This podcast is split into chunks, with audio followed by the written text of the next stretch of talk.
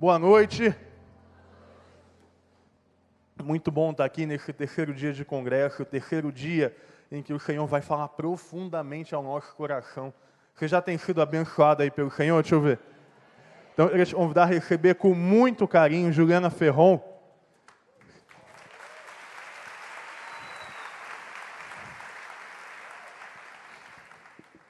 Irmão, Juliana hoje, ela é uma das referências no Brasil ah, quando se fala a respeito do, da questão do homossexualismo dentro das igrejas como um pecado como outro qualquer. São poucos preletores que a gente hoje no Brasil tem que a gente poderia chamar para assumir o púlpito de uma igreja. E você conhece essa igreja, sabe da seriedade, por isso nós é, é, te desafiamos a nessa noite abrir o teu coração. E a Juliana trouxe alguns exemplares de livros.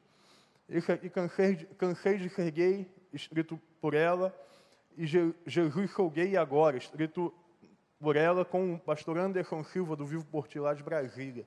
Eu quero te desafiar a sair daqui e passar lá. Eu digo a você, um pastor de jovens, um alguém, eu e o pastor Daniel, nós somos o para-raio desse tipo de assunto. E é muito difícil achar qualquer material de qualidade falando relacionado à libertação, à restauração de Jesus a respeito desse pecado.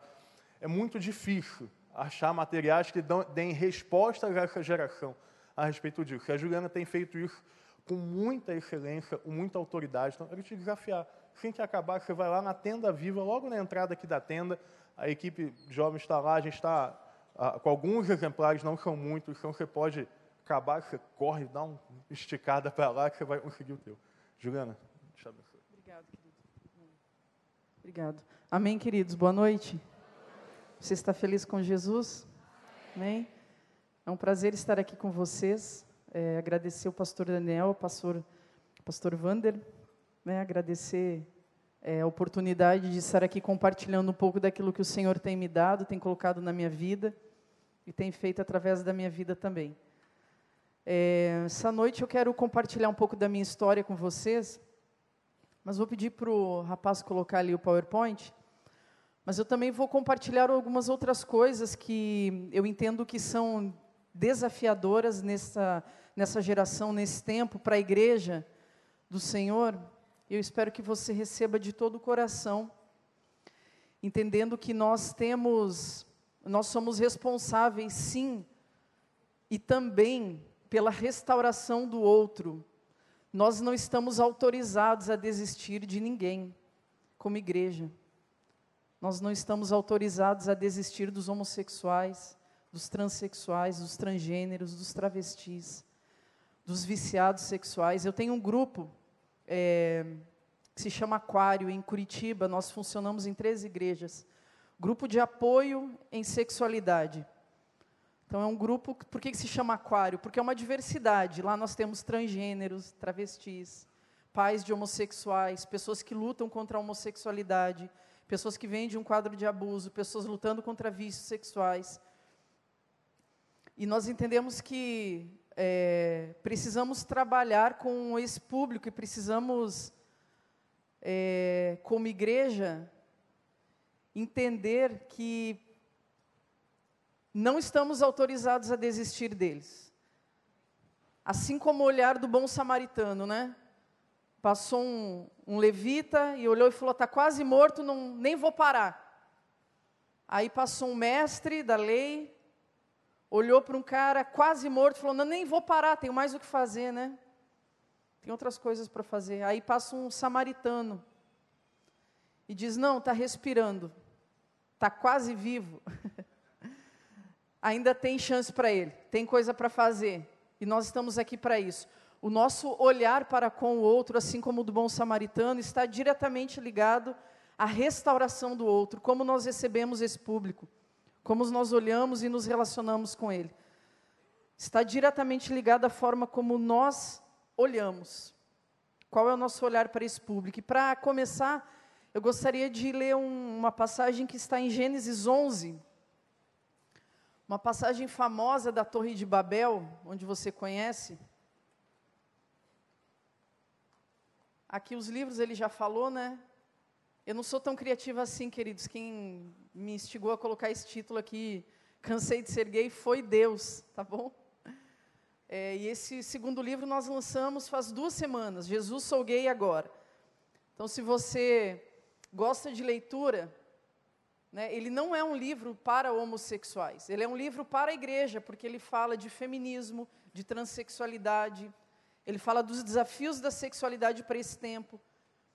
Esse livro, Cansei de Ser Gay, ele fala um pouco da minha história, vai fazer com que você entenda um pouco o processo da construção da homossexualidade, porque é um processo.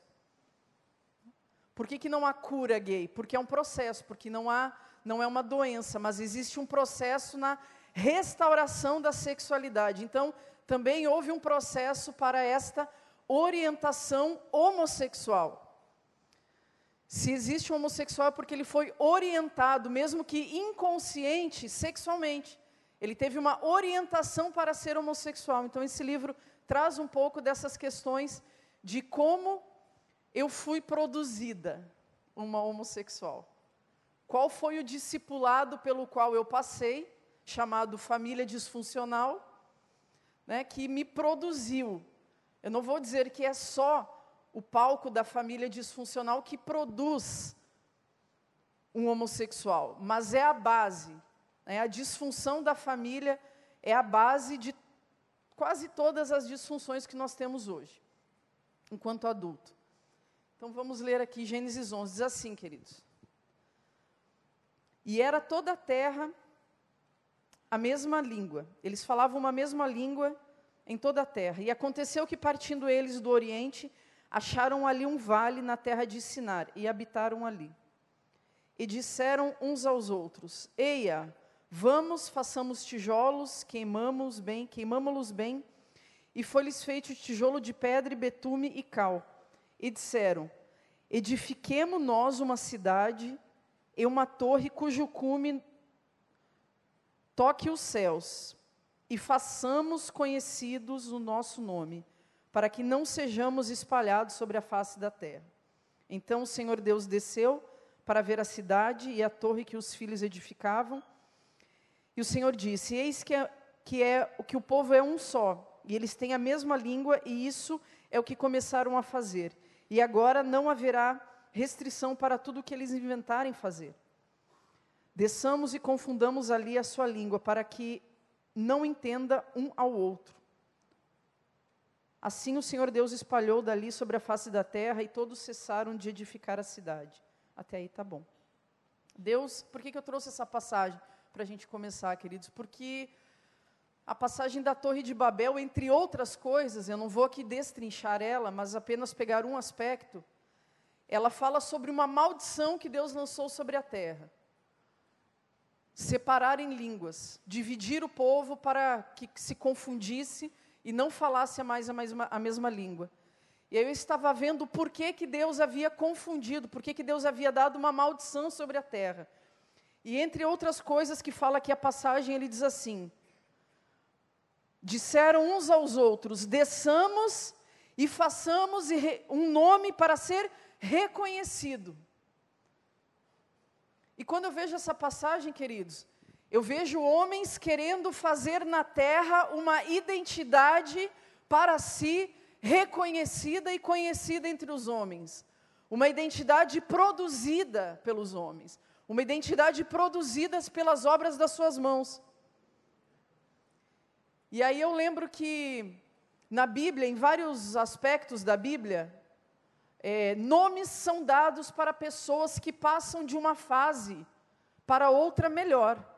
Assim como Abraão era Abrão, passou a ser Abraão, assim como a judia Radassa deixou de ser e passou a ser a rainha Esther, assim como José entre tantos outros que evoluíram, tiveram uma fase da sua vida melhor, foram para uma fase melhor.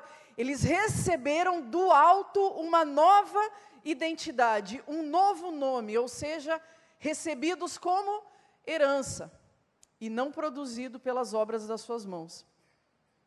Mas os homens quiseram produzir para si uma identidade e ter ela reconhecida entre os outros homens. E Deus falou: amaldiçoemos o homem e separemos as suas línguas. Porque o homem quis fazer para si a sua identidade conhecida e reconhecida.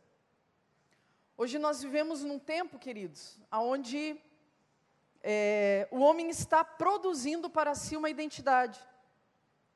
Né, o que, que nós temos aqui? Nós temos uma, um homem trans, né, uma menina que está se transgenitalizando, se transexualizando, menino, né, que está aí fazendo a cirurgia de mudança de sexo, tomando hormônios para se transgenitalizar, ou seja, para ser alguém que ela não nasceu para ser. E aí, quando eu fico vendo essas questões que nós estamos vivendo hoje, ou seja, o homem querendo produzir para si uma identidade e não vivê-la de acordo como recebeu em Cristo Jesus, eu vejo Satanás atuando, queridos, da mesma forma que atuou no Éden. A serpente, a ideologia da serpente, ela continua a mesma hoje. A serpente continua vendendo para o homem que ele pode ser outra coisa. Então não é de hoje que o homem rejeita ser quem Deus o fez. Eva, Adão e Eva rejeitaram ser quem Deus o fez. Satanás, ele é a própria rejeição. Ele é a própria rejeição. E ele tenta o homem e a mulher para que eles rejeitem ser quem Deus os fez. Eles eram a imagem e semelhança de Deus, a palavra de Deus diz. E Satanás foi conversar com Eva para tentar ela, para fazer com que ela ficasse em dúvida, ficasse enganada acerca de quem ela era. E quando Eva aceitou, quando Eva conversou com Satanás, ela recebeu a semente do engano, ela recebeu a semente da mentira acerca de quem ela era e ela perdeu a sua identidade. E aí eu vejo que Satanás entende que o homem, Adão e Eva, na terra, eram Deus na terra, espírito, alma e corpo. Homem pleno, íntegro, completo. O homem que reflete a imagem de Deus, espírito, alma e corpo, homem completo. E aí Satanás olha para esse homem completo e fala: através de um portal chamado sexo, eles irão reproduzir novas imagens e semelhanças de Deus, porque eles representam Deus na terra completos, plenos. Eu preciso ir lá e fragmentar esse homem, dividir esse homem, romper, dividir. E aí Satanás vai e tenta Eva para que ela então sofra a queda espiritual, a morte, que é a perda do Espírito Santo de Deus. E ali, quando Eva aceita a mentira de Satanás, quando ela aceita ser desobediente a Deus, quando ela aceita ser individualista, a primeira feminista cristã, Eva, sabia, queridos? Eva, primeira feminista, conseguiu nosso primeiro direito, amém? Qual direito, queridos? Direito a uma sentença. Agora seu desejo não é mais seu, miserável. Desgraça. Agora seu desejo é de seu marido. Eva, primeira feminista, né? Que deixa o marido do lado e diz: Não, eu que tomo a frente, eu que falo, eu que quero decidir. Não é o que é uma mulher empoderada? É Eva. Emancipada, individualista. O pecado o pecado de Eva, queridos, é a individualidade. Pense comigo, só fazendo um parênteses, tá? Que tem nada a ver falar de feminismo, não, mas é só um parênteses que Deus está me instigando a falar. Deve ter algumas feministas cristãs por aqui, pastor, não sei. As tal feministas igualitárias, né? Que se chamam feministas cristãs. Aí Eva fala para Satanás: Não, mas eu vou morrer. Mas ela sabia que ela ia morrer. Ela sabia que ela ia perder o Éden. Ela sabia que ela ia perder Deus. Ela sabia que tornaria, se tornaria serva. E quem sabe ela poderia até perder o casamento porque tomou a posição de sacerdote, não é? Pense comigo, nada disso desestimulou Eva a viver a individualidade. Eu decido. Nem a morte, nem a perda do Éden, nem a perda do Espírito Santo, querido. Nem a morte espiritual desestimulou a primeira feminista cristã a ser emancipada, a decidir por si mesma, a não compartilhar as suas decisões com seu marido. Não é? E aí nós temos hoje na igreja as feministas igualitárias, né, a Zevinha, que lutam, né, pelos direitos da mulher. Que direito? A Bíblia nos iguala à falta de direitos. Vocês estavam mortos em delitos e em pecados, esse é o seu direito. A nada. A graça nos nivela, mas não temos direito a nada. Aí nós temos um movimento que luta à base do rancor, do ódio, né? Porque esse, essa é a ideologia feminista, uma ideia humana através do rancor, buscando seus direitos. Que direito? E aí do outro lado eu tenho o evangelho que luta através do amor para você abrir mão dos seus direitos. Aí eu não consigo caminhar com o evangelho e com as ideologias, aí eu preciso escolher. Ah, mas parece que o evangelho não defende a mulher como deveria. Mas aí eu estou disposta a viver o evangelho mesmo se eu ficar com ônus? Não só se eu tiver bônus. Então, quando o evangelho me dá, me deixa é, isenta de algum bem, ou não, não me promove, ou não me faz bem, então eu corro para as ideologias. E é isso que a gente tem vivido hoje. Um ambiente de igreja imerso a ideologias que não combinam com o evangelho. Fecha parênteses. Deu, acho que estava entalado isso aqui. É, e a ideologia de gênero, queridos, ela vem, aí Satanás vem com a ideologia da época, né, a serpente que continua hoje falando, enganando as pessoas, para enganar esse homem, fazer com que ele seja dividido, corpo e alma, não mais homem, espírito, alma e corpo, mas que o homem seja fragmentado, dividido, rompido, para que não represente mais Deus na terra. E Satanás consegue. A morte espiritual, a queda, o homem passa a viver a partir do governo da alma, e, go e no governo da alma está a servidão. Né? No governo do Espírito, nós nos relacionávamos com o Pai como filhos. Nós tínhamos a consciência de que éramos filhos de Deus através do Espírito Santo. Perdemos o Espírito Santo, passamos a nos relacionar com Deus através da alma. E na alma está a servidão. Passamos a nos relacionar com um Senhor, não mais com um Pai. E aí Satanás consegue dividir esse homem, fazê-lo ser corpo e alma. E aí a Bíblia diz que o homem corpo e alma que é o homem natural, ele não compreende as coisas do Espírito de Deus, pois elas se discernem espiritualmente. E esse homem não tem mais o Espírito de Deus. E aí eu vejo Satanás hoje, queridos, com o mesmo discurso. Tentando fragmentar um homem já fragmentado. Como assim, Juliana?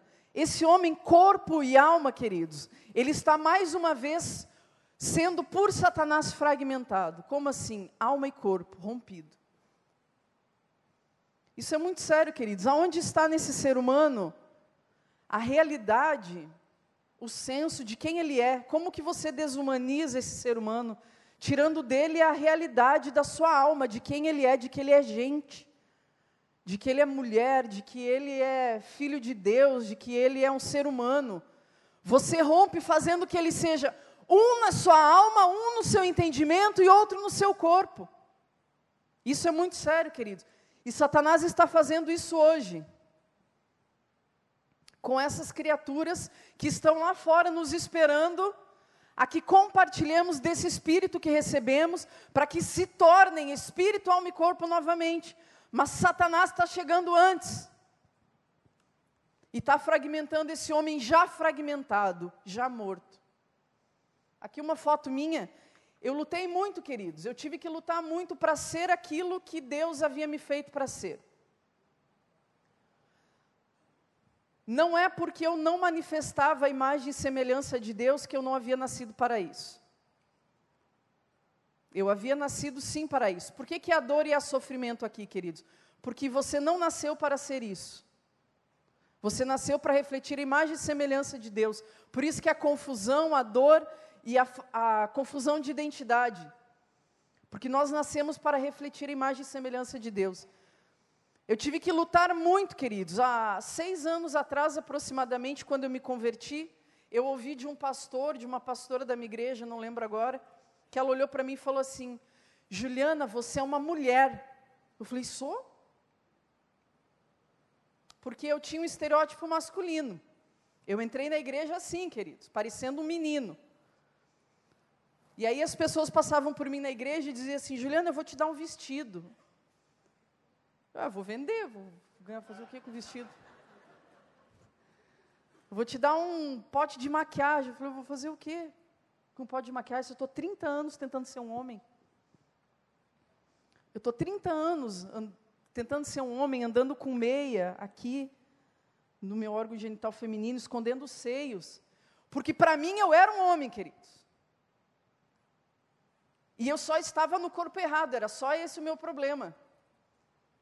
Né? Na minha mente eu era uma pessoa, Satanás já havia me fragmentado. Na minha mente eu era um homem, no meu corpo eu era uma mulher. E como que se resolve isso? Aí você tem o SUS hoje oferecendo todas as cirurgias, né? o governo oferecendo todas as cirurgias, todo o processo de hormonioterapia gratuito, rinoplastia para afinar o nariz, mentoplastia para afinar o queixo, tireoplastia para engrossar ou afinar a voz, tudo gratuito. Para você se coisificar. Mastectomia para tirar os seios, neofaloplastia para colocar ou tirar um pênis de borracha. Tudo isso para você se monstrificar daquilo que Deus te fez. Tudo isso para você se descaracterizar daquilo que Deus te fez. E aí eu chego na igreja com 29 anos, mais ou menos, depois de uma vida imersa a drogas, a homossexualidade e ativismo. Eu era líder de um movimento no Rio Grande do Sul, um movimento LGBT. E aí eu falo para Deus, eu nem sei se você existe, Deus, mas se você existe, eu vou naquela igrejinha lá daqueles doidos, que passou aqui na frente de casa, pastor com 15 filhos, um terno de caçar sapo no banhado, aqueles terno pega-pinto, com cara de miserável, mas tem alguma coisa que eu não tenho. Tem resposta, tem vida, tem paz. E eu não encontrei isso em drogas, eu não encontrei isso na homossexualidade. E eu quero aquilo, eu quero isso. Eu falei, eu quero isso daí, Deus. Eu não encontrei onde Satanás me dizia que tinha, eu ia lá, eu fui. Eu acreditei que o pecado dava certo. Eu acreditei que tinha prazer em, com vida, aonde Satanás me disse que tinha. Assim como ele disse para Eva que tinha prazer com vida na árvore. Não é? Uma criatura tinha cara de morte? Eva salivava na frente da árvore, queridos. Não tinha cara de morte. Né? Era agradável aos olhos, tinha cara de gozo, de vida. Da mesma forma, para mim, o pecado tinha cara de vida. Nunca o pecado tem cara de morte, queridos. Só que o pecado cansa. E eu fui para todos os lugares e não consegui encontrar aquela paz que o pecado me vendeu, que eu iria encontrar, não encontrei. E aí fui para as drogas, fui para o ativismo, quase fui para a prostituição, promovi eventos para o público LGBT. E aí um dia falei para Deus, eu nem sei se você existe, mas se você existe, eu vou naquela igrejinha lá por dois meses. E depois disso eu vou sumir, mas só para é, para não perder a viagem, né? Eu vou deixar lá fora minha droga, meu, minha namorada, meu ativismo. Eu não vou me desfazer de nada, porque eu nem sei se você existe, Deus. Então, se o Senhor não funcionar, eu volto com o lixo que eu tenho, porque a, até então eu só caminhei em cima do lixo. O que eu tenho é isso. Foi isso que me trouxe até aqui. E aí eu lembro que num dos primeiros cultos o pastor falou assim: vem aqui na frente quem tem vício. Meu pastor falava drento, problema, vício. Vício da droga, vício da maconha, vício da coisa. Eu, tudo isso aí, pastor, ainda de outras coisas que o senhor não falou. Ele vem aqui na frente, então. E aí falou assim: Isso aqui é teu Senhor. Era um cigarro que eu tinha levado, né? Porque você não consegue não usar. Aí eu falei, é verdade. Então tudo que eu não consigo não fazer é meu Senhor. Ele falou, é. Aí no outro dia saí, fui fumar um cigarro, falei, eu consigo não fumar? Eu falei, não, eu não consigo não fumar. Eu falei, então é meu Senhor. No outro dia fui beber, falei, eu consigo não beber? Não, não consigo, então é meu Senhor. Aí parei de beber. No outro dia fui me relacionar com a menina, eu falei, eu não consigo não me relacionar com mulheres. Falei, você é meu senhor, preciso terminar esse relacionamento. E assim eu terminei, a menina se batizou comigo. Muito bom.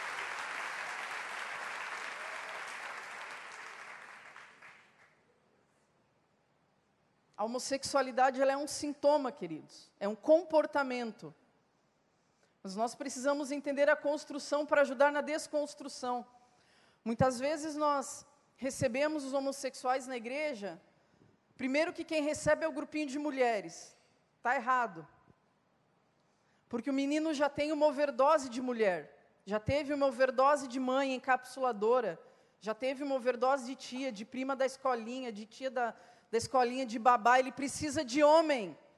Ele precisa dos homens da igreja se relacionando afetivamente com ele. Ele precisa dos líderes, que os homens os abracem, convivam.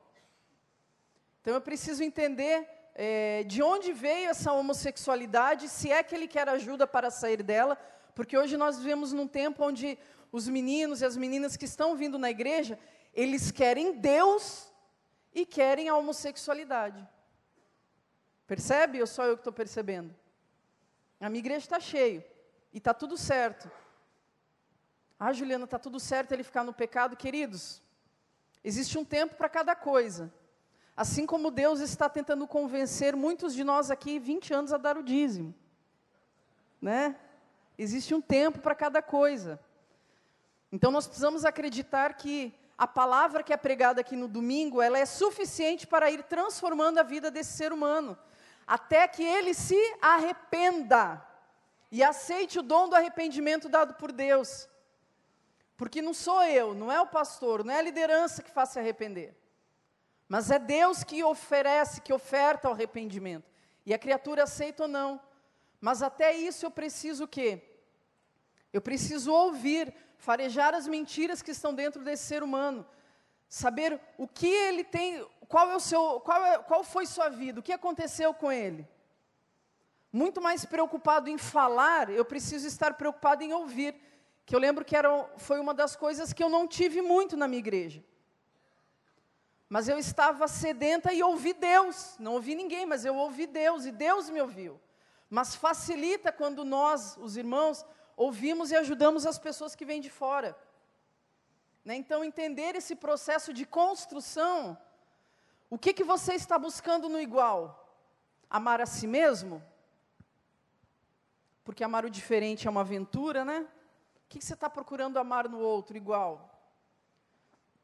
É uma busca reparativa aí para é, tentar amenizar um pouco a falta de, quem sabe, um pai que não estava presente, de um pai que não estava lá. Por que, que eu estou falando isso, queridos? Porque eu sei que aqui tem pais de homossexuais. E eu trabalhei por dois anos com um grupo de pais, com 60 pais de homossexuais. E eu desisti. Hoje o meu grupo é aberto. Por que, que eu desisti? Porque eu fiquei dois anos tentando fazer com que os pais amassem seus filhos. Não aquele filho projetado. Não aquele filho idealizado antes de nascer. Mas o filho real. Travesti, com seios, muitas vezes já com doenças, o filho real. Fazer com que o pai chorasse o luto desse filho que não deu certo, o filho idealizado, fantasmagórico, que não deu certo, e aceitasse o filho verdadeiro, filho que deu, é aquele ali, pode ser, é esse aí que deu. Vamos abraçar ele, vamos amar? Não, mas eu não consigo porque ele é gay. Eu falei, interessante, né? Nós somos irreconciliáveis, porque para mim é a graça, para o outro é a lei. Né? Para mim, Deus me olha através de Jesus, por isso não vê os meus pecados. Mas o outro eu vejo primeiro os seus pecados, depois Jesus. Então, fiquei dois anos ali tentando fazer com que os pais amassem seus filhos, queridos. E a primeira coisa, eu lembro que uma vez uma pastora, ainda, veio me pedir oração pelo filho dela porque estava na homossexualidade, por ela e pelo filho. Aí eu falei, muito bem, me conta o que aconteceu, como é que vocês estão se falando e tal. Não, a gente não se fala. Eu falei, como assim? Não, faz oito anos que a gente não se fala, desde que ele contou que ele estava na homossexualidade. Aí eu perguntei para ela, e você contou seus pecados para ele, para ver se ele ia julgar também? Ela falou, não, mas é que esse pecado, é que esse pecado é um pecado, todo, queridos, qualquer pecado nos torna pecador. Não é o pecado da homossexualidade, só. E ela falou, aí eu falei assim para ela, então, pastora, a senhora vai precisar ir fazer um exercício que não sou eu, né? Não é minha oração. É um negocinho chamado reconciliação, uma ponte entre vocês dois, para que possam voltar a se falar. Depois eu, eu oro pela senhora. Ela falou: ah, não, mas aí eu vou ter que rever coisas do passado, né? Eu vou ter que pedir perdão para o meu filho. Eu, eu falei: isso, miserável. Você não entendeu ainda, não? Pastora, sei. Aí ela falou: ah, não, se for assim eu não quero. Falei: então não oro pela senhora. Não oro. Mais espiritual era ela ir lá pedir perdão para o filho dela do que eu orar por ela, queridos.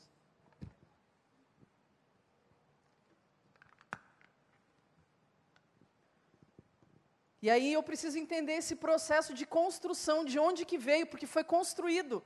E se foi construído, pode ser desconstruído, queridos. Eu tive que fazer uma imersão na minha vida para descobrir as causas, as potenciais causas, as possíveis causas da minha homossexualidade. Ninguém me falou, eu não assisti um vídeo na internet. Hoje tem alguns vídeos meus na internet. E de outras pessoas também que trabalham nessa área, mas quando eu me converti não tinha. Então foi a cara no pó. E falando, Deus, por que, que eu quero me relacionar com o igual? Por que, que eu gosto de mulheres? E Deus falou, porque você quer a sua mãe, guria. Você está buscando a afetividade de uma mãe que não teve. Falei, o que mais, Deus? Você está buscando uma feminilidade que você não tem, Juliana. Falei, por que, que eu não tenho? Porque não construiu no tempo devido, no tempo certo. Na infância, não construiu, não estava lá, a mãe não estava lá, estava em três empregos. O pai me rejeitou desde que eu nasci. A mãe não estava lá, abusos sexuais do meu tio. Esse pacote, esse combo, fizeram com que eu não gostasse de homens e olhasse para o igual. E você pode ver que eu estou buscando uma feminilidade até hoje. mas eu estou tranquila com isso. Estou tentando ser uma perigosa, mas está difícil.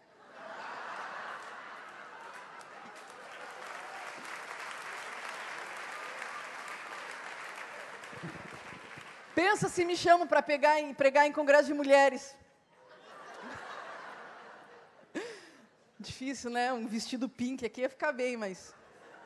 Deixa para lá, meu sonho. Quem sabe um dia. Então a palavra de Deus diz, queridos, que há um caminho que o homem, que para o homem parece direito, mas os seus fins são caminhos de morte. Assim como na árvore, né? Que eu comecei falando, a árvore não tinha aparência de morte. Assim como tudo que eu provei não tinha aparência de morte, tinha aparência de vida. E aí eu fiquei pensando, e foi uma das minhas lutas com Deus, mas por que, que o Senhor permite, Deus, até hoje, que pessoas desejáveis fiquem perto de mim, ou que pessoas desejáveis, é, que eu tenha acesso a coisas desejáveis, e desde sempre. E Deus me ministrou a partir dessa passagem de, de Eva, né, onde a palavra de Deus diz que a árvore era boa para dela se obter discernimento, agradável aos olhos. Aqui. Então, vendo a mulher que a árvore era boa para se comer, agradável aos olhos e desejável para dela se obter discernimento, tomou e comeu do seu fruto. Aí é interessante que Deus não coloca uma gaiola fechando a árvore, né? Mas ele deixa livre acesso ao homem para que o homem exercesse ali uma liberdade, uma consciência moral de que se deveria desobedecer a Deus ou não. Aí eu fiquei pensando, né? Como a árvore não tinha essa aparência de morte, de culpa, de condenação que o pecado tem, mas tinha aparência de vida. Né? A mulher disse que ela salivava, já salivou olhando para um bofe? Que você não pode ter, porque é da irmã.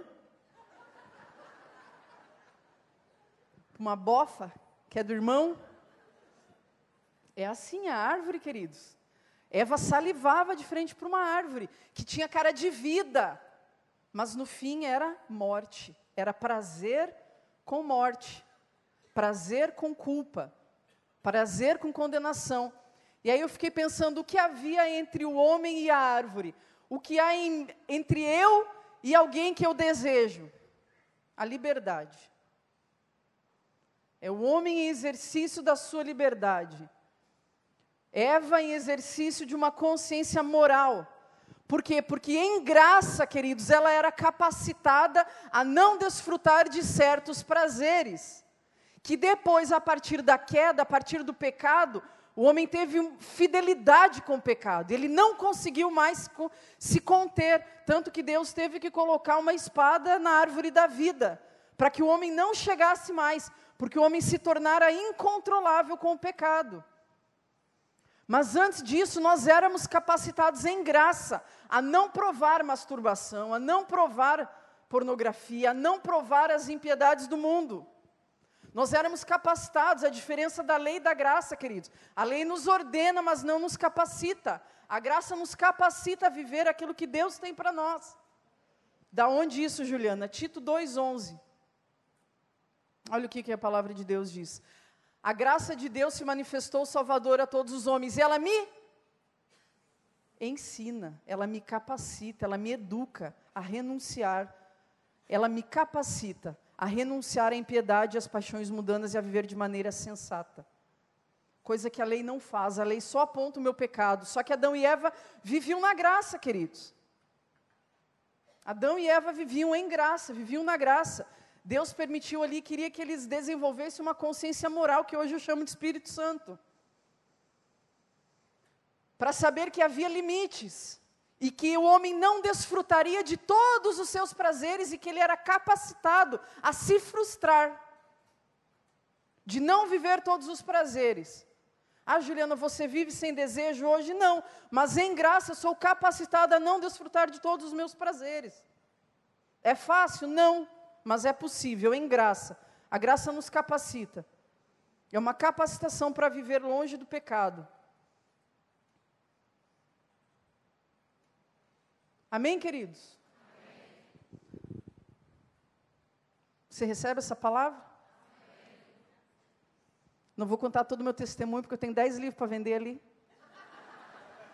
Brincadeira, queridos. Sou formada em marketing, mas eu não sou vendedora de livro, não.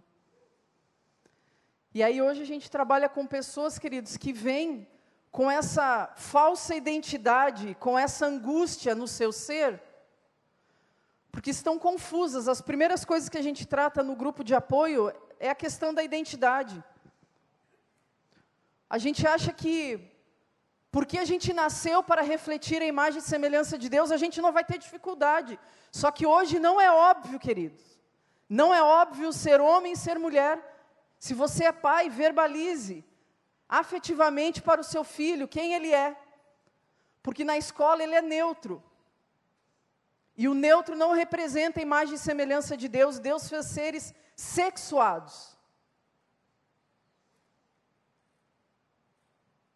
Quando aquela pastora me falou, Juliana, você é uma mulher, eu falei, meu Deus, eu nunca tinha escutado aquilo, queridos. Em 30 anos de vida, eu nunca tinha escutado aquilo. Aquilo era uma novidade de vida para mim. A palavra de Deus diz que conhecereis a verdade, a verdade vos libertará. Só, só que o contrário dessa palavra é verdadeiro também. E conhecereis a mentira, se misture com a mentira e ela vos escravizará.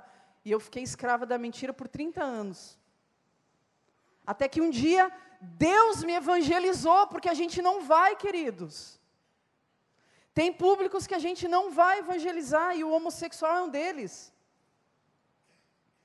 Porque a gente tem medo, porque a gente não quer confronto, porque a gente não quer desconforto.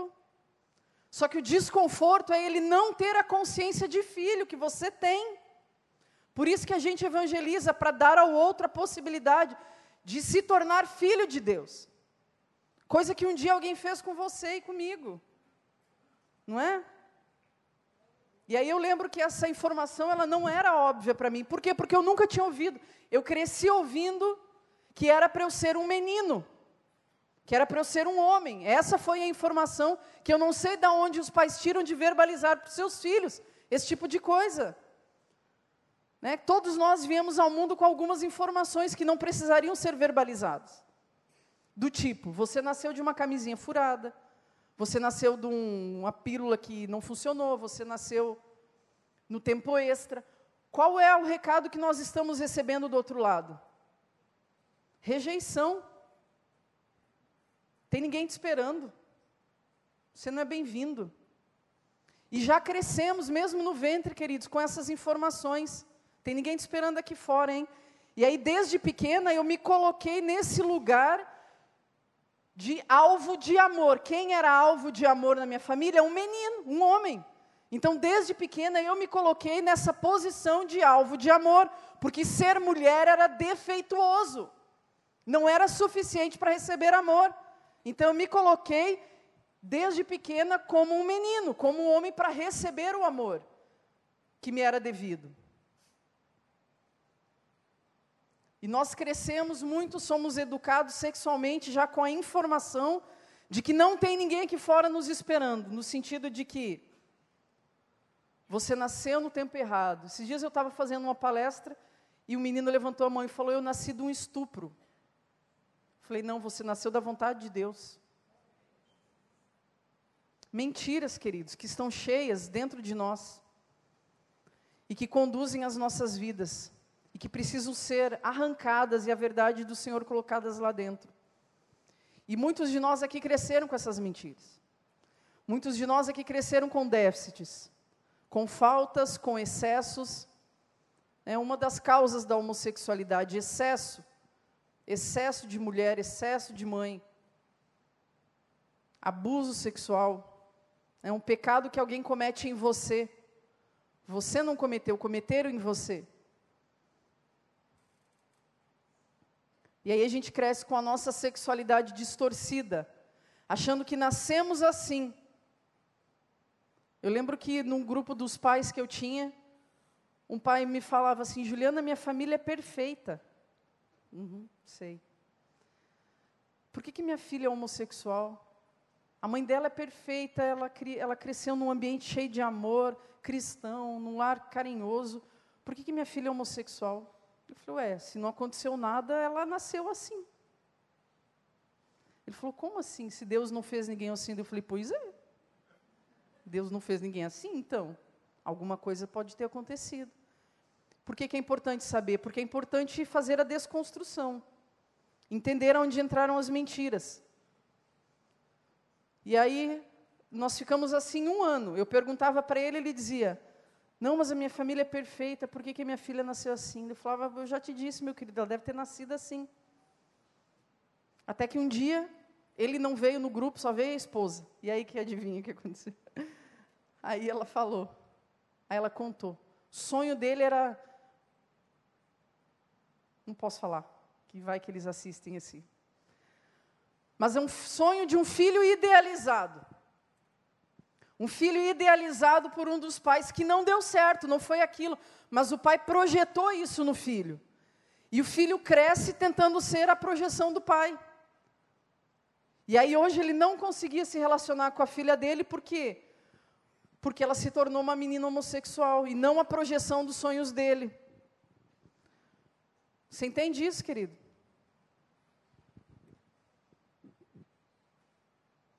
E aí a gente cresce muitas vezes com faltas dentro de nós, excessos dentro de nós, buscando reparar isso nos relacionando, se relacionando com o outro.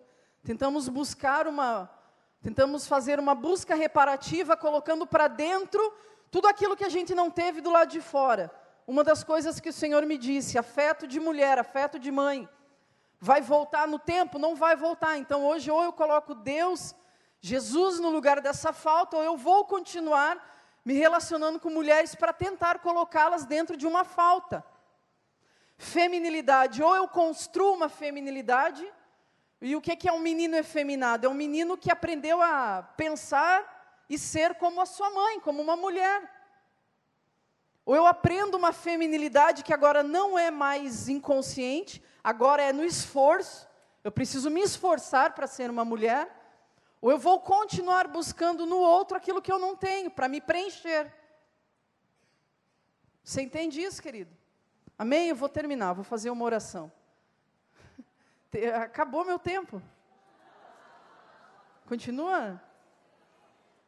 Diz que às dez e meia chega a pizza, queridos. Vocês que falaram para eu continuar, tá?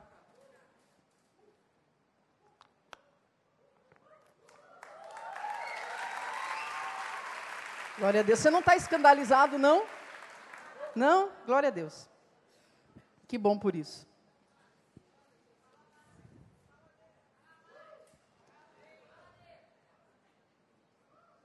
Então, queridos, tem, tem jovens aí?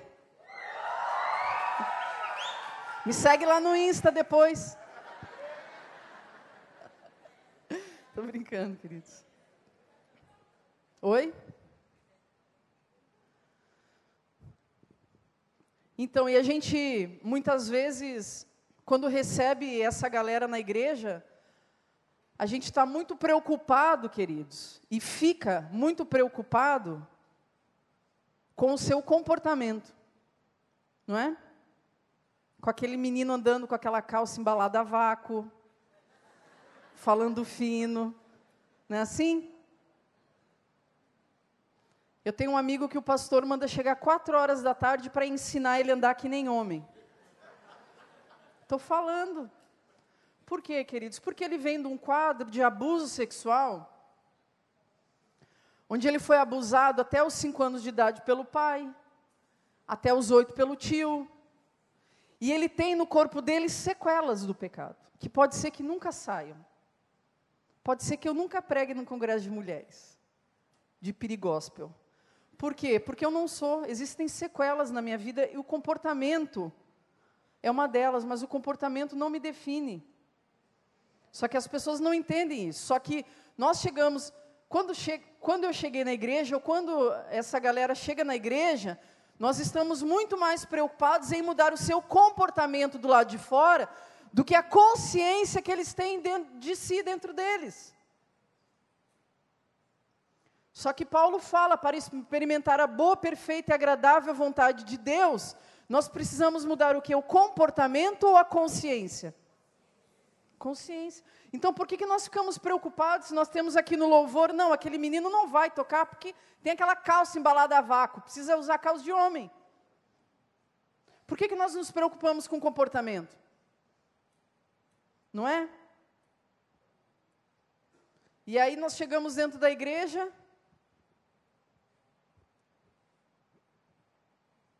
E ainda temos que lidar com as quedas. E é interessante, né, que pecado sexual, quando você tem uma queda, você volta. Você está cinco anos na igreja, dez anos na igreja, mas se você tem uma queda sexual, você volta lá para a linha de largada. Mas é só na área sexual, porque se você tem outro pecado, você permanece na sua posição, no seu cargo, da onde você está, da onde você parou. E aí eu vejo aí um, dois pesos e duas medidas. E aí eu vejo a gente tratando o pecado como o pecado da homossexualidade ou os pecados sexuais, queridos, na lei. E aí eu vejo Jesus fazendo o lava-pés e, e, Pedro né, preocupado. Não, Jesus, então lava meu corpo todo. Então lava minhas mãos, então lava meu corpo todo. Primeiro ele diz, você não vai lavar meus pés. Depois ele diz, não, mãe, então me lava o corpo todo. Aí Jesus ali, eu acho que Jesus com aquela cara de, Pedro, você não está entendendo nada. Não depende de nada do que você faça. Depende do que eu faço. E aí eu vejo nós colocando o comportamento acima do espírito. Ou seja, o que eu faço no comportamento invalida o meu espiritual. Só que não é assim. Quando eu recebo, quando eu creio, quando eu recebo o nome de Jesus, eu tenho o direito, diz a palavra de Deus, de ser chamada filha de Deus. Mesmo que ainda porventura eu tenha quedas. O meu comportamento não invalida o meu espírito, ou o que eu recebi no meu espírito. Você consegue entender isso? Ah, mas isso então me dá margem para ficar no pecado? Não. A graça me capacita a não viver no pecado. Você viu isso? A graça não vem para me liberar para o pecado, ela vem para me capacitar a não pecar. É diferente. Mas aí eu vejo que nessa área, queridos, a gente, como a gente se prende às quedas e, e a pessoa é destituída de tudo. E aí a pessoa não dá conta de ficar aqui dentro da igreja com tanto santo, porque a gente é muito santo.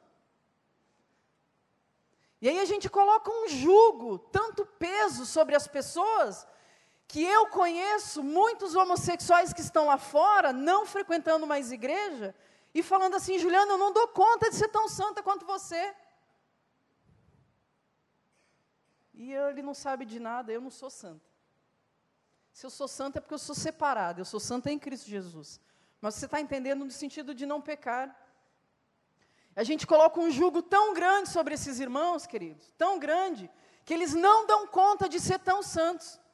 Se um dia você tiver a oportunidade de fazer uma intervenção urbana à noite, pregando para prostitutas, para garotos de programa, travestis, você vai ver só crente.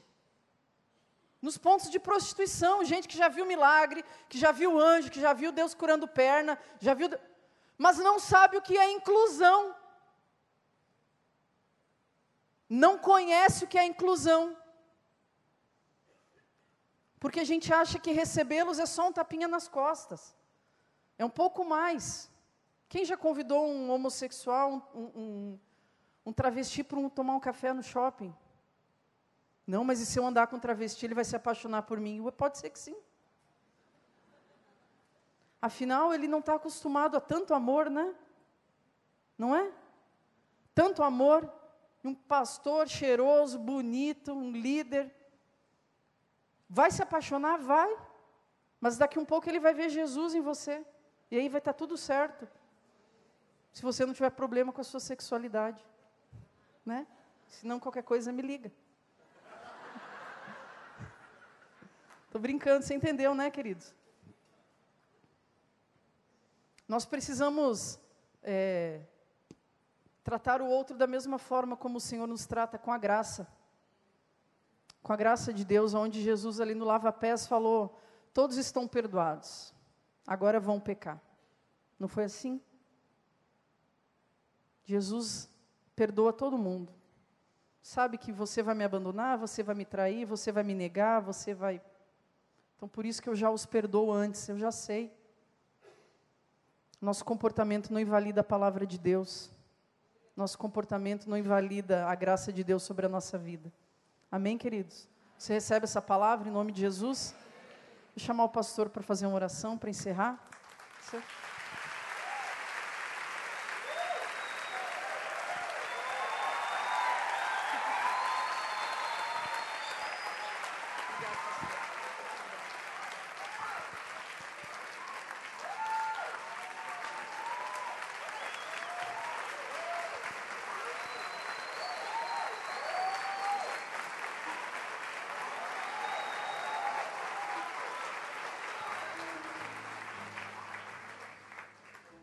Nós vamos orar sim, mas eu preciso dizer alguma coisa aos irmãos. Primeiro, da minha alegria, Juliana, de ter você aqui.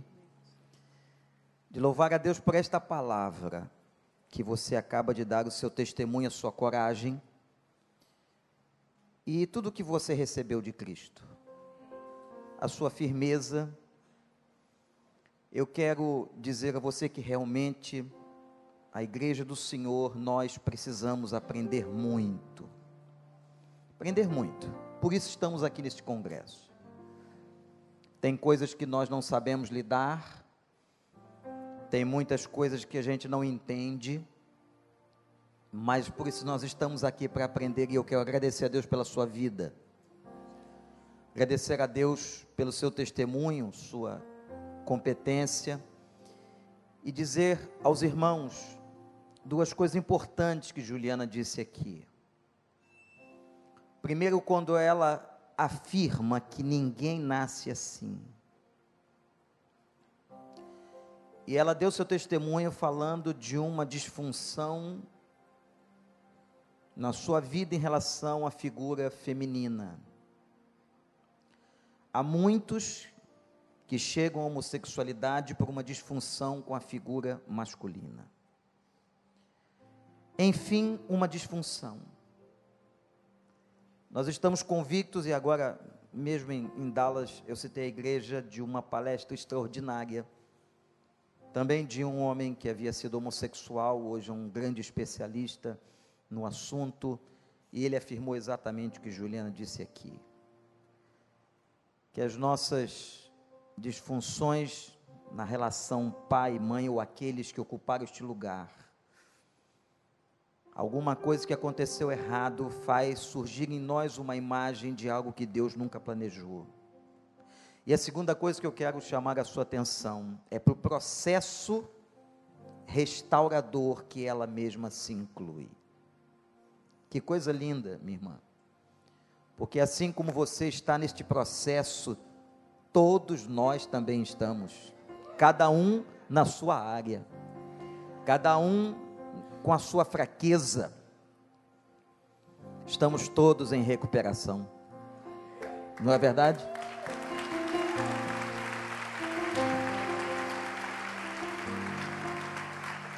Deus tem me incomodado, eu tenho conversado com Daniel, de nós estarmos sendo treinados para começarmos um ministério específico, devido à grande demanda dentro da própria igreja, e ao redor dela com tantos jovens pedindo ajuda. E nós estaremos fazendo isso, precisaremos de você, precisaremos de outras pessoas com profundidade bíblica, correlacionando a vida e a palavra. Mas eu queria que agora nós orássemos pela vida da Juliana, pelas suas confissões, as suas lutas que ela enfrenta, mas nós temos visto até aqui que o Senhor a tem sustentado e que essa graça que te sustentou até aqui, que continue te sustentando. Estende a sua mão para cá, meu irmão. Senhor Deus, eu quero te agradecer esta noite maravilhosa que tivemos aqui. Que experiência, Senhor. Que experiência. De vermos uma filha amada do Senhor, que passou tantas dores e lutas na sua história sendo restaurada pelo teu Espírito. Senhor, completa na Juliana toda a tua obra, como o Senhor está completando em mim e também na vida dos meus irmãos, cada um na sua fragilidade, na sua área de fraqueza, o Senhor tem sido fiel. Pai, abençoa a tua serva e que ela possa continuar com autoridade andando por esse país e fora dele para falar desta graça que a alcançou e que pode também alcançar milhares e milhares de jovens. Ó oh, Pai, venha ao encontro na vida de tantos pais que estão aqui, de meninos e meninas que estão aí fora, Senhor, talvez, ou até dentro da igreja, mas sofrendo as angústias da sua sexualidade. Pai, derrama a tua bênção, a tua misericórdia e dá à igreja competência espiritual para tratar desses assuntos segundo a tua palavra e não segundo a visão legalista e humana de tantas pessoas que às vezes usadas pelo demônio impedem, ó Deus, a restauração de vidas. Ajuda-nos. Nós te entregamos a tua filha e agradecemos o privilégio em nome de Jesus. Amém. Amém. Muito obrigado.